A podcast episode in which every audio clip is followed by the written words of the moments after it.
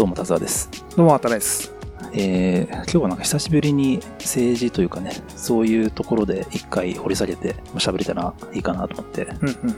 なんか、本当に今も、えっ、と、今収録9月11日ですけど、相変わらず国葬問題とかでそうですね。変わらないですね。もう変わらない変わらない。もう、2週間前話してる状況と全然変わってないんじゃない？それはもう。そうですよね。ちょうどね、今日あの、アベマ TV かなんかで国葬反対派の人。とね、ひろゆきとかがこう、はいはいは喋ってるやつの動画を、和田さんとね、こう、い。見シェアしてもらってね。いや、大変なことになってるなってこと思ってね。すごいですよね。だから情報ソースがそもそもちょっとよくわからなかったんですけど、そうなんか中国侵略戦争みたいな話ってどっから出てきてるの？そうそうそうそう。だから、まあ、簡単に言うと、その国葬反対のね、デモやってるその人は、日本が中国を侵略しようとしていると。それを阻止するために、その国葬、その安倍さんっていう人はそのはい戦犯だからみたはいな、っていう名目でやってるって言ってい。て、うんすごい話だなと思ってい。や、そうっすよね。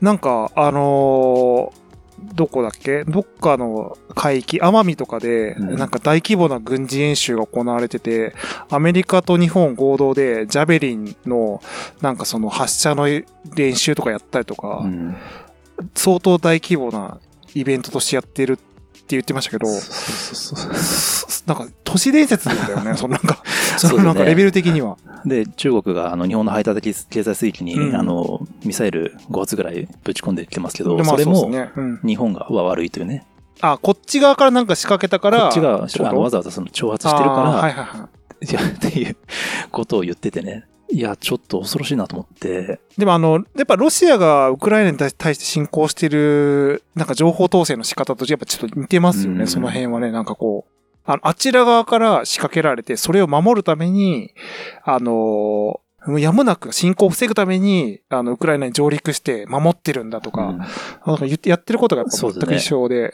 で、なんで、まあそういうことを言ってる人もいる中で、まあ、あの、ウクライナの、その戦争で、との関連で、同時に語られてるのが、まあ、中国と台湾の関係うん。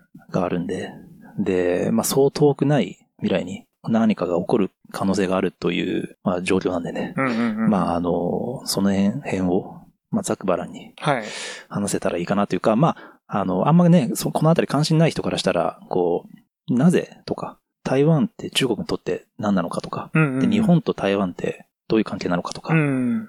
まあ、そういうところとかも、まあ、なんとなくね、今回の フリートークをはい。聞いていただけるとわかるのかなっていうところを目指したいなっていう感じでね。まあ僕も全然詳しくないんで、一緒にこう勉強していきたいなっていうところで、ですね。関心ない方はね、まあきっかけになればいいかなっていうふうに思うんですけど。うんうんうん。まあ、あれですよね。台湾といえばでも綿さんゆかりありますもんね。そうですね。ゆかりって言っていいのかわからないですけど、まあまあ、あの、親のね、ちょっと仕事の関係で、親が転勤してたんで、で、それでついてたんですよ。で、それはいが台湾で、で、えっと、4歳から6歳ぐらいまでですかね、2年ぐらい、あの、過ごしてたっていうね。なるほど。あの、経緯があるわけなんですけど、だからまあ、それなりに僕はもう、あの、そう、4歳から言ってるような記憶も残ってるし、なんか、ご飯美味しいじゃないですか、台湾の料理とかって。うん僕好きだったんですよ。だからすごいそういう影響も受けたりとか、と、あとね、子供の頃のそうね、その写真が、めちゃめちゃ派手なんですよ。はいはい。台湾のね、寺めっちゃ派手なんです。なんか、あもう、あの、あの、原色しか使わないから。はいはいで派手、なお寺の写真がいっぱいこう、子供の頃の写真は多くて。うーん。やっぱ、あの、小さいね、頃でしたけど、思い出深い場所ではありますよね。綿さんでもルーツがなんか不思議ですよね、なんかね。そうだね。台湾で幼少期を過ごして、はい。ドイツの血も流れててみたいな。あ、す だから、そうっすねね、綿っていうのはドイツ語い。やいや、だから、その、ドイツ語で何でしたっけ、綿って？えっとね、縦っていう。い縦や、じゃあ違うんですよ。そういう、ややこしいから、その、その振りが、もうほんとね。まあね、だからまあ、血が流れていっても16分の1ぐらいの感じなんで、もうほぼ日本人ですけど。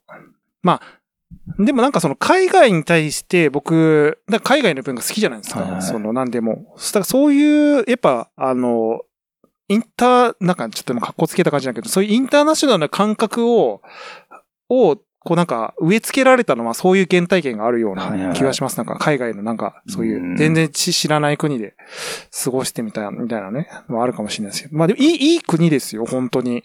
あの、本当にこれはもう。ね、めちゃめちゃいいい人がいいし、で、やっぱ日本人多く住んでますんで、基本的に。だから僕も日本人の通うその幼稚園とか行ってたりしてて、すごい親切ですからね、台湾の方も。あの、みんな日本人のこと好きなんで、台湾人は。うん。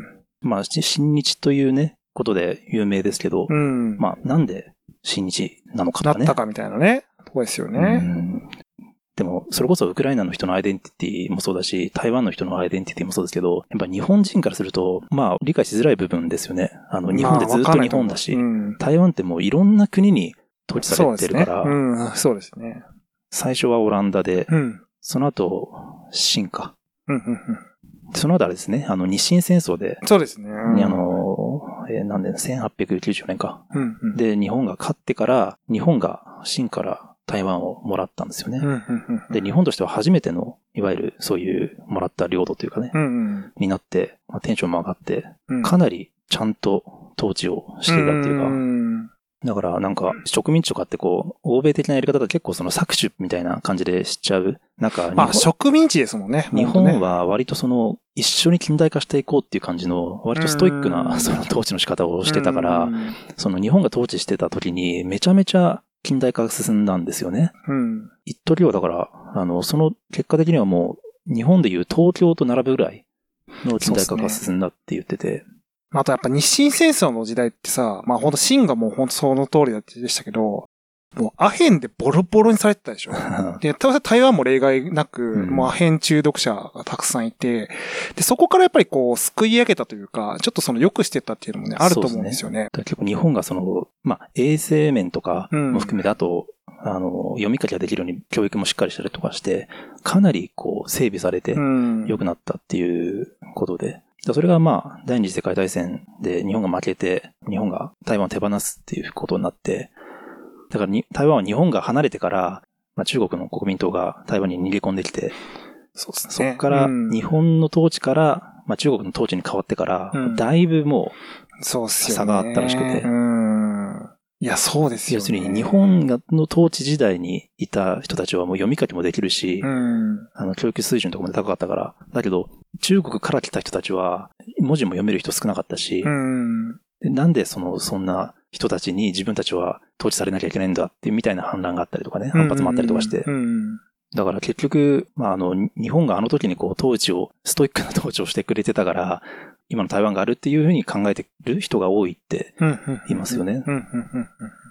犬が去って豚が来たっていう言葉が台湾では有名と聞きましたね。あの、要は犬が去ってってのは日本のことで、はいはいはで、豚が来たっていうのは中国国民党のことなんですけどい、はい。あの、犬が去ってっていうのはその犬はもうガミガミガミがうるさいけど、はい。番犬としていてくれると、すごくこう、ちゃんと秩序は保たれてたと。はいはいはい。だけどその後に来た国民党は、あの、搾取だけをするだけで、もう何もしねえと。っていう意味で、あの、犬が去って豚が来たっていう言葉が残ってるとなるほど。なるほど。すごい、あの、すごいスパイシーな表現ですね。そうそうそうストレートなね、表現ですけど。そうそうそう。うん。そうそう。だから、まあまあ、だからそんな歴史もあって、要するにこう中国の中で、今の習近平の中国共産党と、結果その後台湾に逃げ込んだ中国国民党っていうのが争ってて、うん、そうです中国国民党が台湾の方に移ってるっていうのが、まあその流れで今があるんで、まあ、なんていうんですかね。いろいろなんですね。どっちが正当な中国なのかっていうのもあるし、そうでっていう。観点で、だから結構なんかいろいろ、あの、台湾の人って考え方が二つあるみたいで、うん、一つは今の蔡英文さん、うん。民進党の台湾は台湾だっていう、うんうんうん。台湾人だっていううんアイデンティティを持ってる人と、もう一個は、その中国国民党からの流れで、自分たちが正当な中国だっていうはい。考え方なんですって。うんうんうん。だから今の中国と近づこうとしてる勢力なんですって。ああ、なるほどね。うんでもその、あの、まあ、思想とか、あの、まあイデオロギー的なとこで言うと、現段階ではまあ完全にその、全く違うものではあるわけでしょ？その台湾全、全土でいううん。ところの台湾って言われてるものと、中国、まあ共産党の、そう、だから今、蔡英文さんとかは、今の中国はもう認めてないわけですからね。そうですよね。本当台湾として独立をしようとしてると。うんうんそう。っていう、まあね、今の台湾と、今、習近平の中国は、台湾は中国の一部だと言ってるから、そこのせめぎ合いがそうですよね。ね、習近平は絶対に台湾は行くって言ってるんでね。うんうんうん。宣言してると。行くって言ってるんで、行くね。行くんですよ。行くよそうそうそう。そうそう。本人は行くって言ってるからね。来ちゃうね。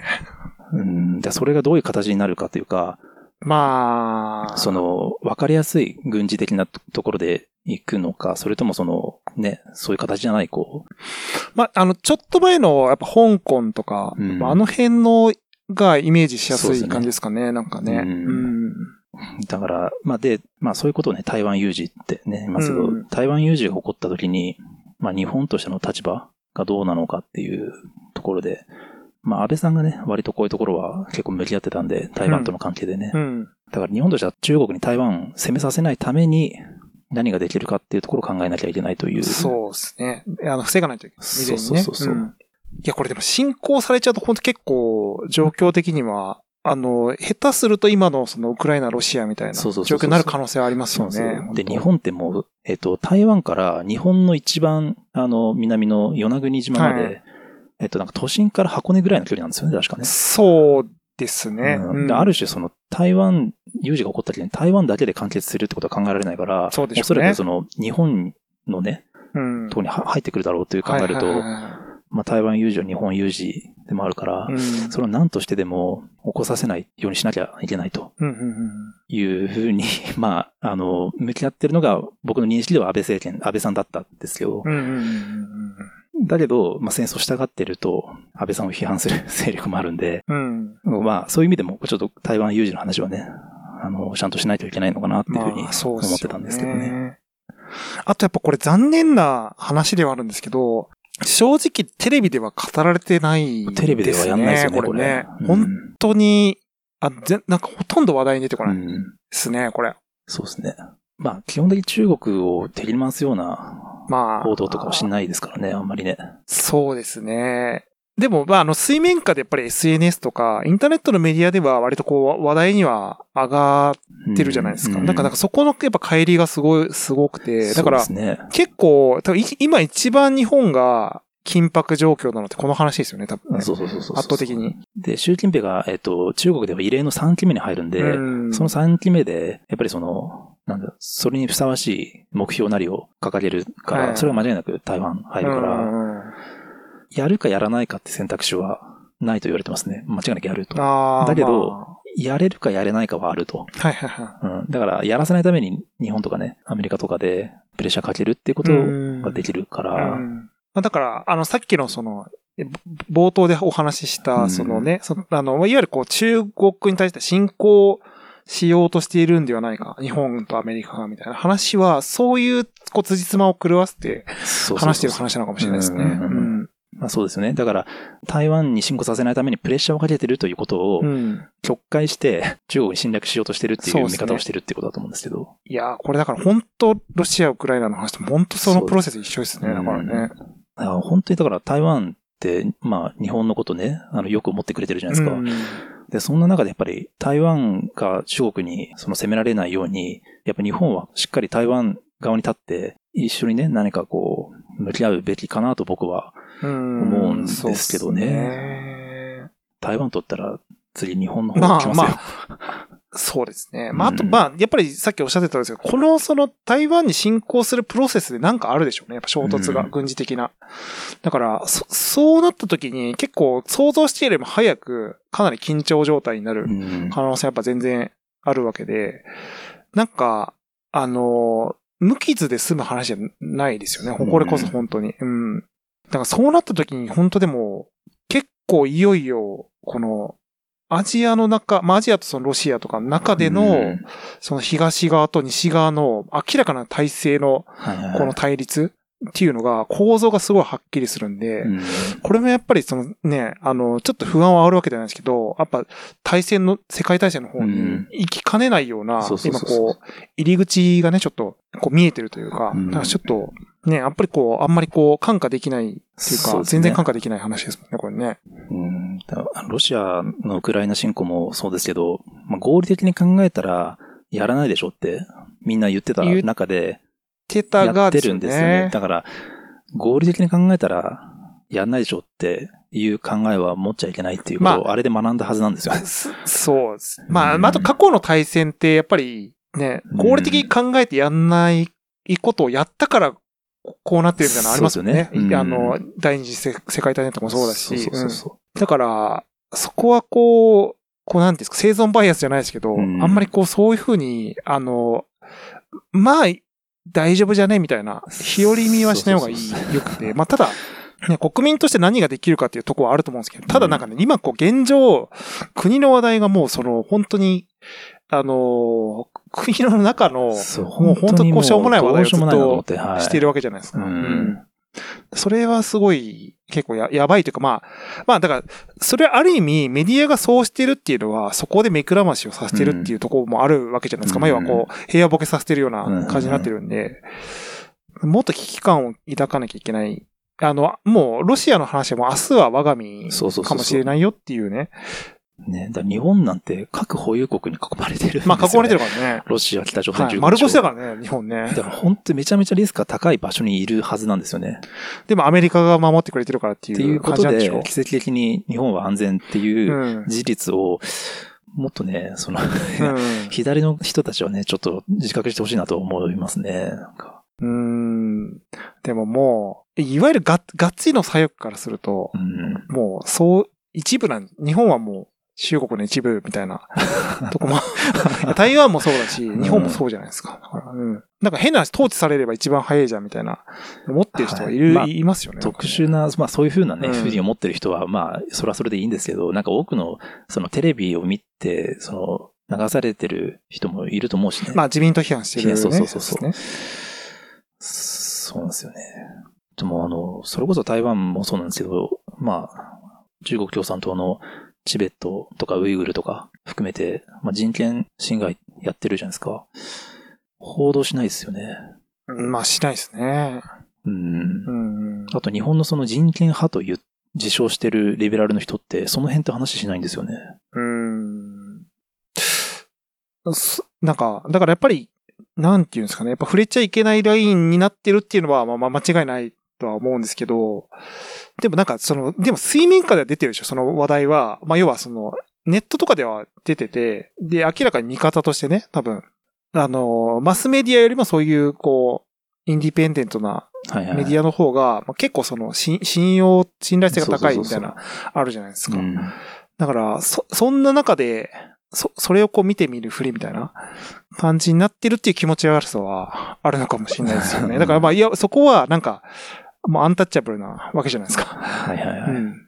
語らない、もうそもそも語らないっていう姿勢を貫いてるわけだから、語った上で、こっちがまあ、その、逆の、その、まあ、自民党であったり、まあ、西側の方を、はいはいまあ、非難するっていうのは、まあね、やり方としてあるんでしょうけど、なんかその、うんそもそも語らないとか、話題にできないとか、なんかね、そういうちょっとタブー感が出てるのが、なんかこ怖いというか、う。ん。まあね。あとそその辺話しちゃうと、安倍批判ができないですよね。その辺と向き合ってるの安倍さんだから。そうですよね。一回飲み込んじゃは、飲み込む話なわけですもんね。そこはもう認めた上でそうそうそうそう。しないといけない話だから認められないっていう 感じになるんですかね。うんまあでも、まあでも仮にその台湾有事の話が、こう、まあ、あの、そうなってほしくないですけど、そうなった場合に、なんか中国的にはこうどういうシナリオというか、その台湾をこう、まあ、と、まあ、こう占領しましたと。うん。で、その後、結局日本の方に食い込んでいくっていう、まあ、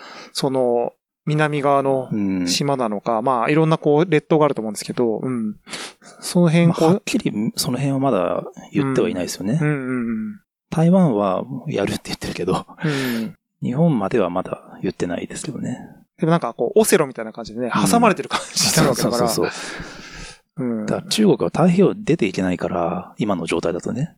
そうか。全部その、沖縄から台湾からってこうんう全部塞がれてるから。確かに確かに。うん。だからまあ台湾取って、尖閣行ってっていう。うん。まあ尖閣がまさに日本まあ、のね、尖閣問題になるから。そうですよね。まあ、そうですようね。ん。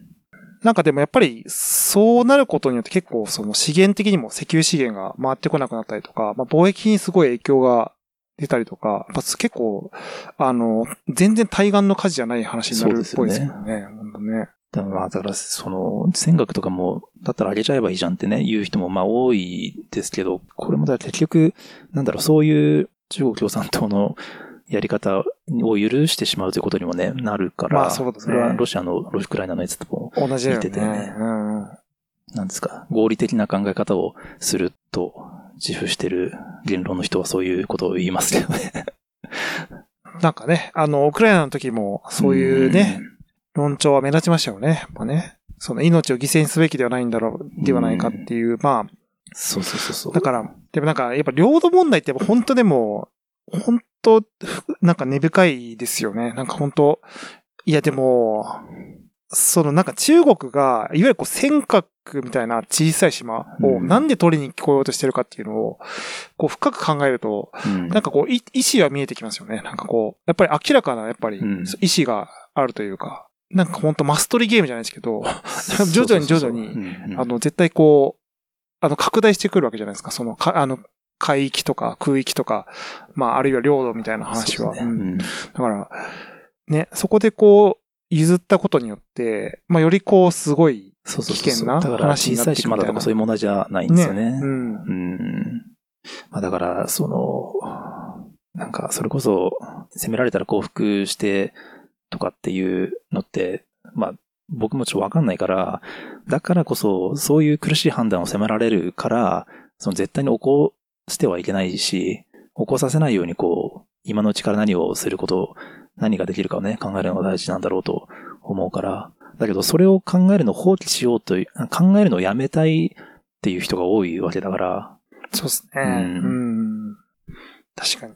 うん台湾の人たちって実際にどんな感じで親日なんですか？現地というか、その、まあ、よく言われるのは僕も知ってますけど、まあその、小さい頃だからそんな覚えてないですか、まあ、そうですね。なんかでもやっぱり、その、あの、ある意味経済圏も共有しているというか、はいはいはいやっぱりこう日本人が、あの、まあ僕がこう、幼い頃いた頃は、当然こう80年代後半とかで、あの台湾としても結構その経済成長を結構していくタイミングだったんですよ。だから、あのうん全然こう今みたいにこう発展してなくて、もう本当にこう、あの全然あれですよ、その商商業的にはうん。そこまでこう、い今ほどこういう基盤はなくて、だからやっぱ観光産業もそうですし、やっぱ台湾にこの、あのいろんな工場とかあったんですよね。で、それで多分うちの父親とかも、その、ね、台湾の工場で日本のその製品、まあその、あの、部品とか、その機械のパーツとかを作ってたわけですけど、そうそういう感じで多分、こう経済圏をこうシェアしてるっていうところも、で、一緒にこう成長していくみたいな、さっきの話ですよね。っていうところは大きいんじゃないかなと思って。で今、本当に台湾ってすごい国になったじゃないですか。うんもう僕が見た頃のやつってもう全然あんな高層ビル建ってないし、それこそあの、ね、あの、今 IT とかすごいですけど、全然そんななんかもう、あの、もう、ちょっとした村レベルの、はいはいはい。もう、そういうのがもう、まだまだ全然あって、もう、すごい未開拓の場所だったのが、まあ今みたいに成長できたっていうのは、そこはまあ、共存関係にあったからっていう。うん。でそこに、まあ、恩義を感じて、まあ、お互いにね、恩義を感じてるってとこは、あったんじゃないですかね。やっぱり、ううん。ん、ビジネスパートナーとしても、はいはいはい。あの、いいパートナーだったとか、まあ、あるんじゃないですか、やっぱり。なんかこう、日本人の精神みたいな、結構大事にしてると、なんか聞いたりしてましたけどね。ああ、はいはいはいはい。だから、こう、まあ今の僕らがちょっと馴染みがない、昔ながらのこう、日本人の精神みたいな、う、はいはいはいはい。結構台湾の人は大事にしてると、ちょっと見ましたけどね。うーん。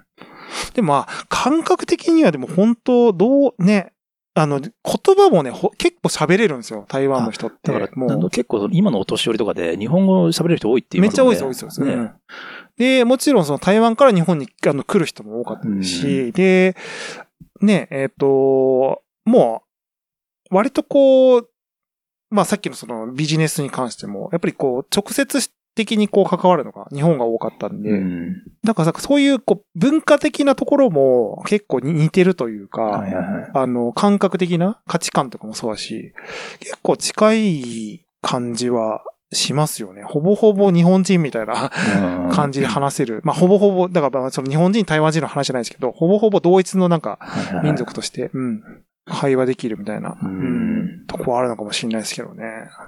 だからなんかそこの親和性がね、いつ生まれたかっていうのはすごいね、興味深いというか、ね。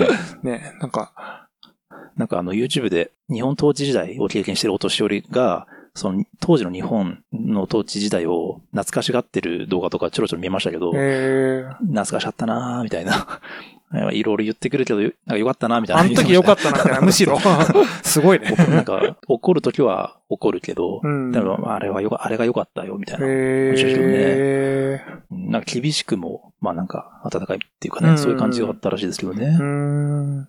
でもね、東日本大震災の時も、そうですよね。ものすごい額、うん。200億以上、うん。あのね、その人口も少ない、日本よりもね、だいぶ少ない国で、あの辺の絆をね、感じますよね。そうですね。まあ、お互い、こう、やっぱりさ有事の時、災害のがある時はね、結構、あの、協力し合ってたりするんで、ね。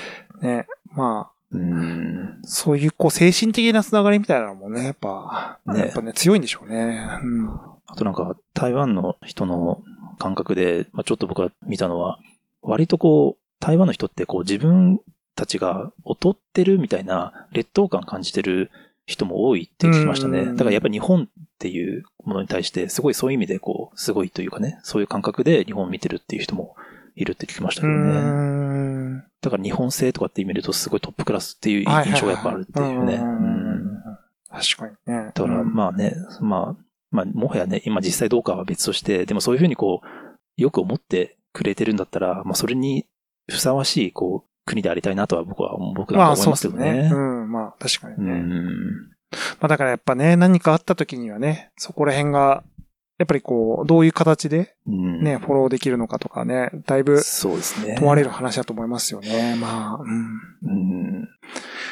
いや、なんかね、ちょっとやっぱり、あのさ、香港の話もそうだけどさ、まあやっぱこう、なんか、あの、中国っぽくなると、もう全然違う国になっちゃうだろうね、台湾は本当、ううんん、なんか、うん。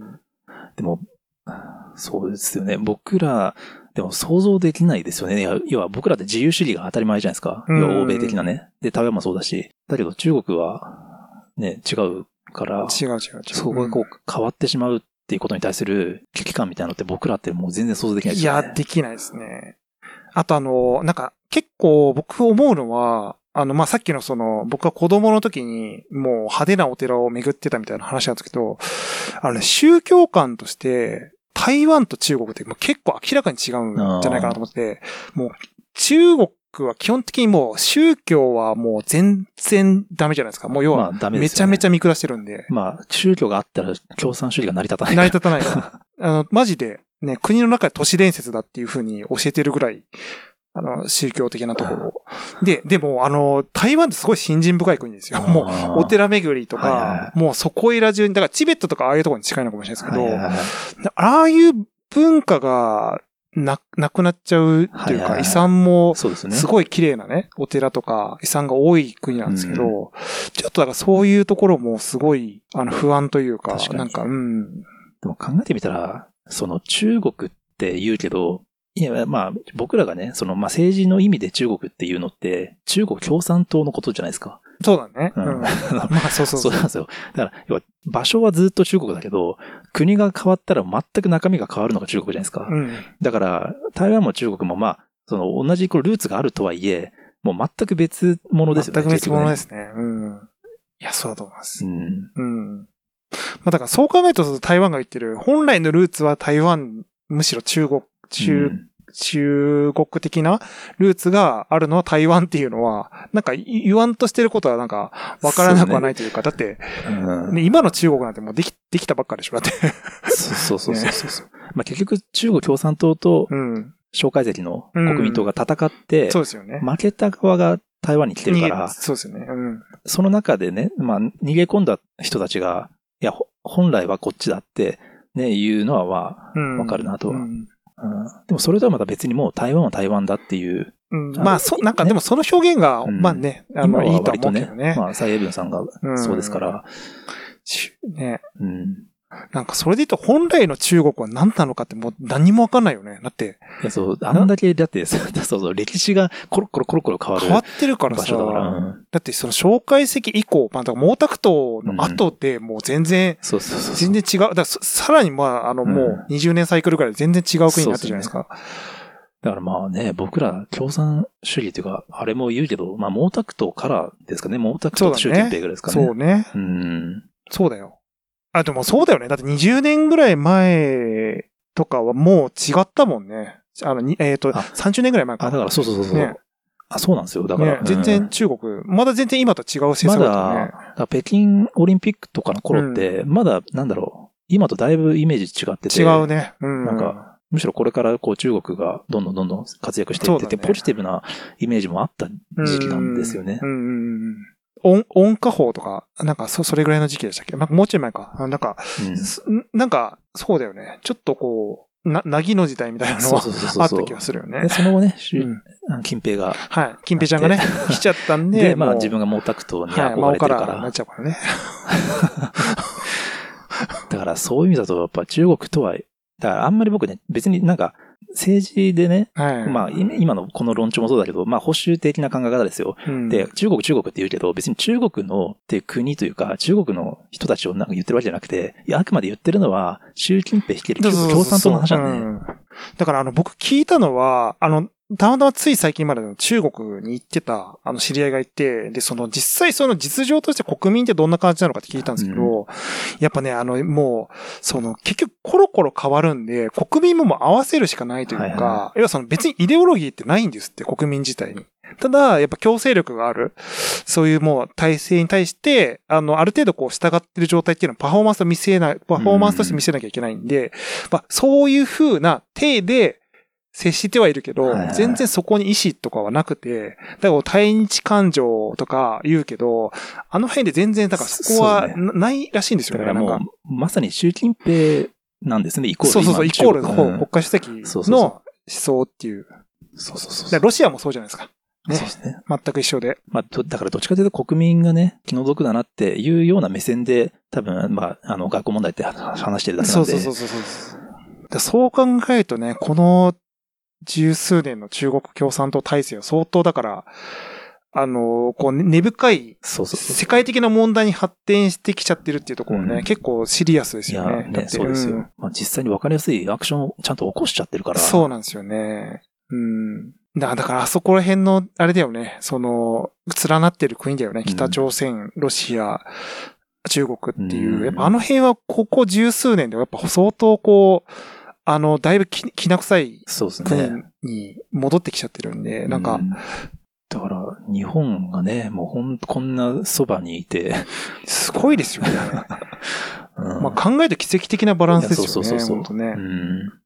いや、だってロシアの話ってもう何起こるかわからんわけじゃないですか。だってアメリカがもううんそばにいる中で、で、アメリカが何か介入したら、それに反応して、ロシアが何かしてくる可能性で、真っ先に、だって狙われるのはだって日本ですからね、その、米国領としてね。うん。あとは年齢的にもね、もう、あの、習近平もプーチンも、まあいい年っていうのもあるから、うん早く行動っていうのもあるしね。確かに。まあまあちょっとそんなところでスタジオの時間はい。が来ましたんで、ました。まあまたね、こういう話は、はい。ありまた改めてね。はい。